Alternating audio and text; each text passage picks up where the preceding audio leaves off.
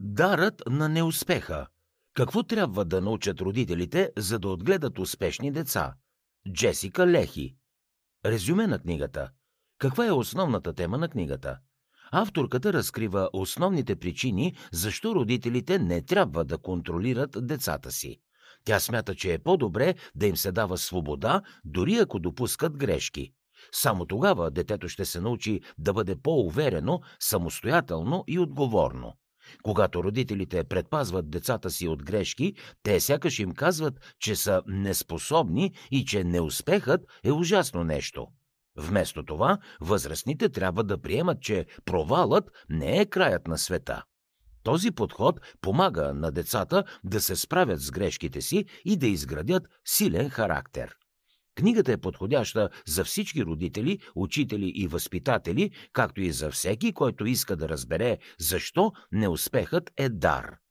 Авторката показва как прекалено контролиращия начин на отглеждане и възпитание прави точно обратното на това, което се надяваме.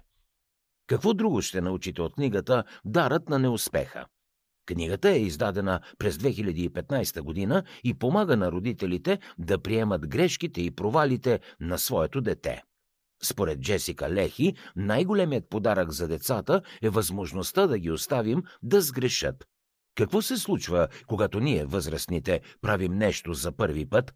Обикновено нещата не се получават така, както искаме ние. Много често дори се проваляме. Няма нищо лошо в това. Неуспехът е важно преживяване, което ни помага да продължим напред и да се усъвършенстваме. За съжаление, възрастните се опитват да предпазят децата си от провали. Авторката смята, че това води до още по-лоши последици. Като не позволяваме на децата си да преодолеят собствените си проблеми, ние на практика спираме тяхното развитие. В днешно време родителите възпитават децата си по-различно от преди. Днес преобладаващият стил на възпитание е контрол и емоционална зависимост. В миналото образованието на децата е насочено към даване на автономия. Всъщност, през 17 век в Нова Англия работата има предимство пред образованието на децата. По това време, поради влошено здраве и изключителна бедност, много деца умират. Оцелелите трябва да помагат на родителите си в домакинството или във фермата още от малки. Философът Джон Лок е роден през 1632. Смятан е за един от най-влиятелните мислители на просвещението. Той съветва родителите да оставят децата да правят грешки и сами да се изправят пред последствията.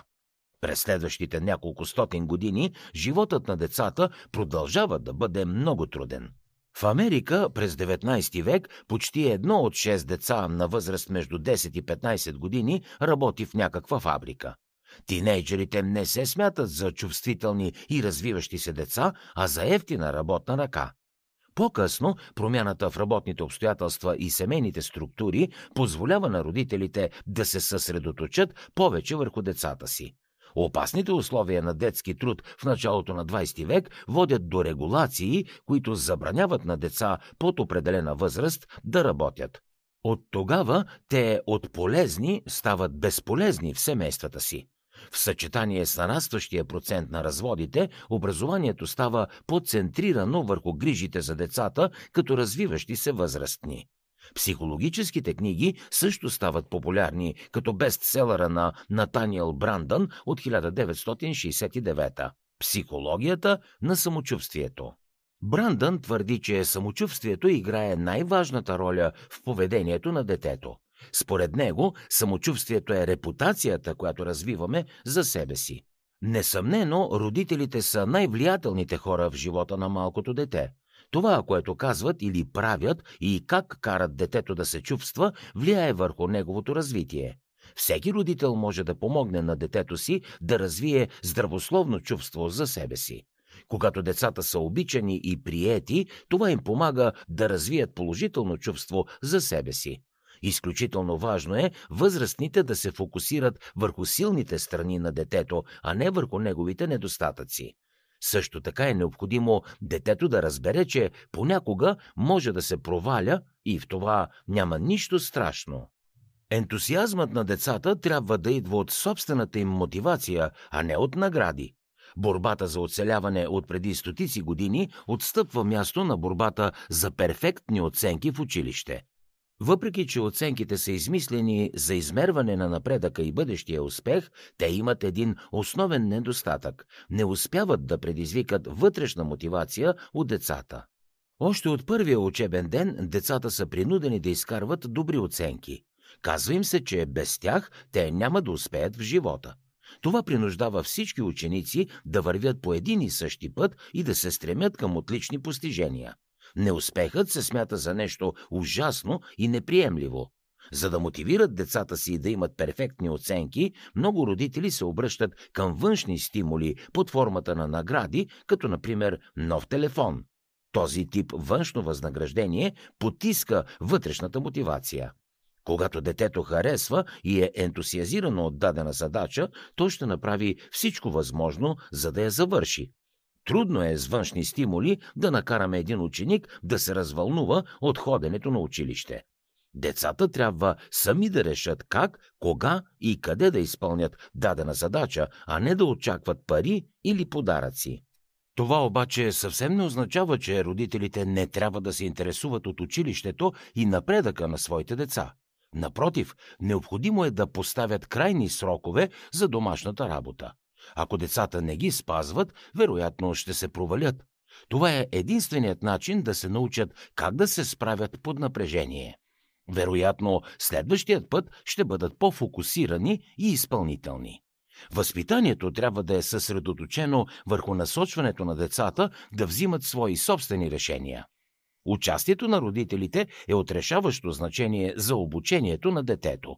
Има разлика обаче между участие и опити да управлявате училищния живот на децата си. В този случай авторката препоръчва даването на автономия, а не контролиране. Психологът Уенди Гролник изучава поведението на двата типа родители, тези, които контролират децата си и тези, които им дават свобода.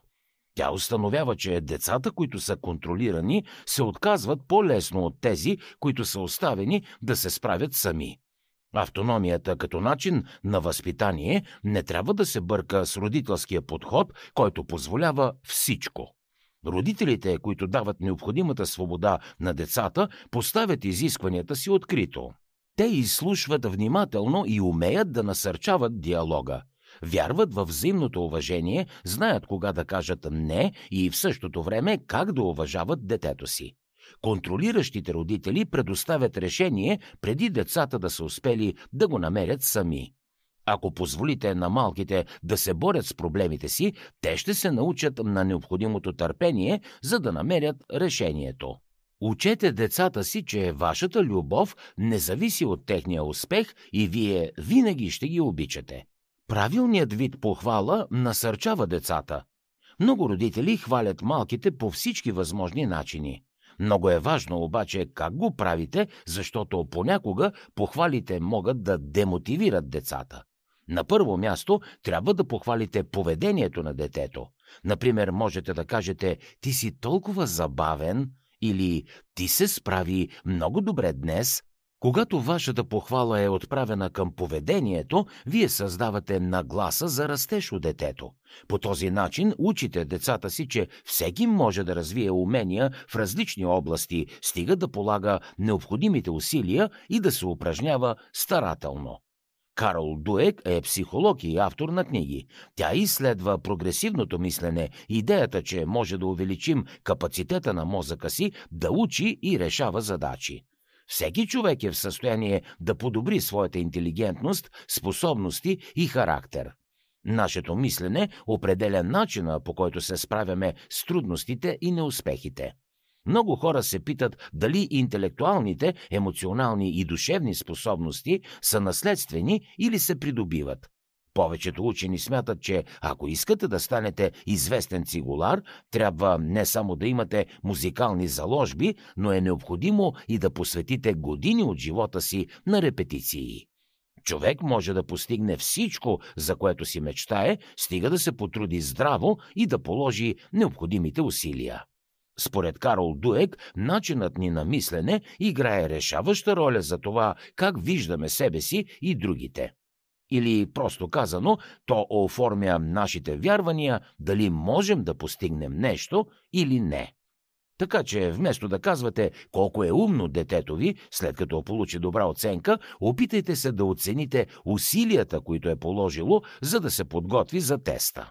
Колкото повече децата вярват, че талантът им може да се развие с усилия и постоянство, толкова по-малко ще се страхуват от провала. Общуването с връстници помага на децата да се развиват.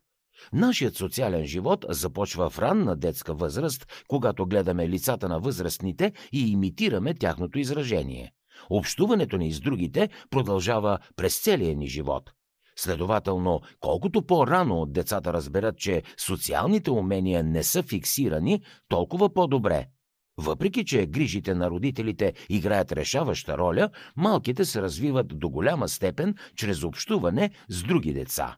Те научават много от свободната игра и родителите трябва да бъдат възможно най-отдалечени през това време. Играта с други деца не само проправя пътя за успеха, но също така насърчава съпричастността и състраданието. Ако родителите се намесят, когато децата се спречкат, те всъщност не им позволяват да осъзнаят последствията от своите действия. Ако децата видят други деца да плачат, след като са ги бутнали, те научават как техните действия влияят на околните. Това ги прави по-добре подготвени за живота и за бъдещите проблеми. Общуването помага на децата да изградят взаимоотношения с други, които имат различни интереси и различен социален происход. Това улеснява комуникацията с нови приятели по-късно в живота.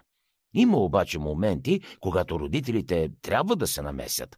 Ако знаете, че някои деца оказват опасно влияние върху вашите деца, например с наркотици или насилие, то тогава трябва да говорите с децата си за това и да ги предпазите от вредното влияние. Ако не сте сигурни, потърсете професионална помощ. Не забравяйте да бъдете честни с себе си. Отговорете си на въпроса защо се тревожите за детето си. Защото го обичате и вие грижа за него или просто защото не харесвате детето, с което то дружи? Ако е последното, опитайте се да направите крачка назад и да оставите децата да се разберат помежду си. Домашните задължения помагат на децата да развият положителни качества. Домашните задължения са класическа среда за конфликт между родители и деца. Те обаче са и първата възможност за децата да се научат на различни умения и отговорности. Децата, на които се позволява да участват в домакинската работа, се чувстват по-сигурни и целенасочени. Когато родителите почистват след игра или бършат разлятото, това има пагубен ефект върху възпитанието на малките. Постоянното спасяване на детето от грешки го учи, че трудът и усилията не са важни. Вместо това, родителите трябва да научат децата си как да изградят свой собствен начин за правене на нещата. Така те ще се научат да бъдат инициативни и отговорни. Може също така да наречете домакинските задължения принос за семейството. Това ще покаже на децата стойността на техните действия и колко са важни за благополучието на целия дом. Разбира се, и при домашните дейности е необходимо да оставите децата да се учат от собствените си неуспехи. Джесика Лехи казва, че родителите не трябва да поправят грешките на своите деца. Както тя казва, кое е по-важното, чиниите да са идеално чисти или това вашето дете да развие чувство за значимост и гордост, че допринася по истински и ценен начин за доброто в семейството? Едно важно нещо, което трябва да имате предвид, когато възлагате задача на детето, е неговата възраст. Дори малките деца могат да бъдат ангажирани в определени домакински дейности. Когато пораснат, може да им възложите по-сложни и по-трудни задачи. Например, децата между 6 и 11 годишна възраст могат да подреждат масата за вечеря, да почистват с прахосмокачка, да сгъват дрехи, да поливат цветя и други подобни задължения. Деца на 12 и повече вече години могат да готвят лесни ястия, да правят десерти, да се грижат за по-малките си брати и сестри, да пазаруват от близкия магазин и нататък. Възлагането на задължения не означава, че винаги ще имате безупречна къща. Това обаче е прекрасен начин за сплотяване на семейството и за оформяне на здравословни взаимоотношения. Кратка биографична справка за автора. Джесика Лехи казва за себе си, че е учител и родител. Тя обича да пише статии и книги за възпитанието и семейството. Особено внимание обръща на изграждането на силни и самостоятелни деца, които един ден ще могат да се справят с живота. Джесика Лехи изнася лекции и говори пред публика доста често. Нейните семинари са посещавани от многобройна публика, а книгите й са преведени на десетки езици. Ако желаете да прочетете цялата книга «Дарът на неуспеха», може да си я закупите чрез бутона «Купи» на приложението «Бързи книги». Предизвикателство за това как да научите децата си, че провалът не е краят на света. Неуспехът е важно преживяване, което помага на хората да продължат напред и да се усъвършенстват. За съжаление, възрастните се опитват да предпазват децата си от грешки. Джесика Лехи смята, че това води до още по-лоши последици. Като не позволяваме на децата си да преодолеят собствените си проблеми, ние на практика спираме тяхното развитие. Родителите трябва да научат децата си, че провалът не е краят на света. Това помага на малките да се справят с грешките си и да изградят силен характер. Има няколко принципа, които Джесика Лехи споделя и вие можете да приложите по отношение на възпитанието. Първо, обичайте и приемайте децата си такива, каквито са. Второ, фокусирайте се върху силните им страни, а не върху техните недостатъци. Трето, научете децата, че провалите са част от живота и не трябва да се страхуват от тях. Четвърто, помогнете им да разберат, че могат да развиват своите умения и таланти, като полагат усилия и се упражняват редовно. И пето, позволете на децата да общуват с техни връстници. Това ще им помогне да се развиват. А сега е ваш ред. Бъдете честни със себе си и разберете от кой вид родител сте – контролиращ или даващ свобода и автономия. След като помислите над това, вземете решение какво искате да направите от тук нататък. Напишете на един лист нещата, които желаете да промените в себе си.